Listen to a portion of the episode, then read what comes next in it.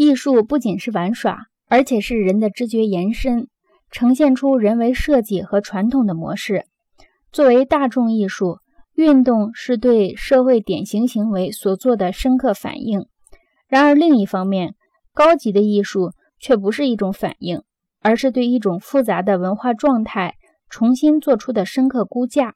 让热内的剧作《阳台》。是对人类疯狂的自毁行为所做的非常合乎逻辑的评价。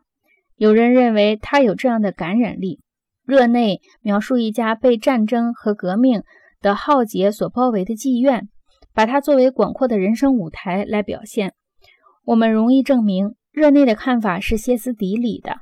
橄榄球表现的对生活的批评，可以比他的批评更严厉。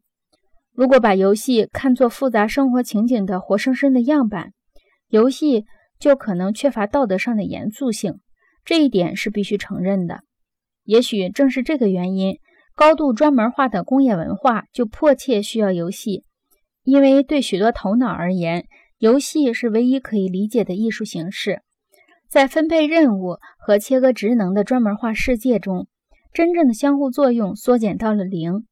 有些落后社会。或部落猝然转化为工业化、专门化、机械化的形态以后，往往难以设计出运动和游戏之类的矫正剂，以便创造出与这一转化相抗衡的力量。这些社会陷入迂腐的泥潭。没有艺术的人，没有游戏的这种大众艺术的人，往往像毫无意识的自动机器。